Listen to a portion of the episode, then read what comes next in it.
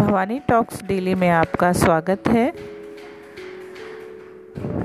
मुख्यमंत्री उच्च शिक्षा छात्रवृत्ति योजना 2020-21 में जिन छात्राओं ने आवेदन पत्र प्रेषित किए हैं, उन विद्यार्थियों द्वारा जिन के आवेदन पत्रों में आक्षेप रह गया है कोई ऑब्जेक्शन रह गया है, कोई त्रुटि रह गई है, उसके सुधार हेतु पोर्टल प्रारंभ किया गया है, जिसकी दिनांक 27 ग्यारह 2021 है, तथा अंतिम तिथि 2 बारह 2021 है।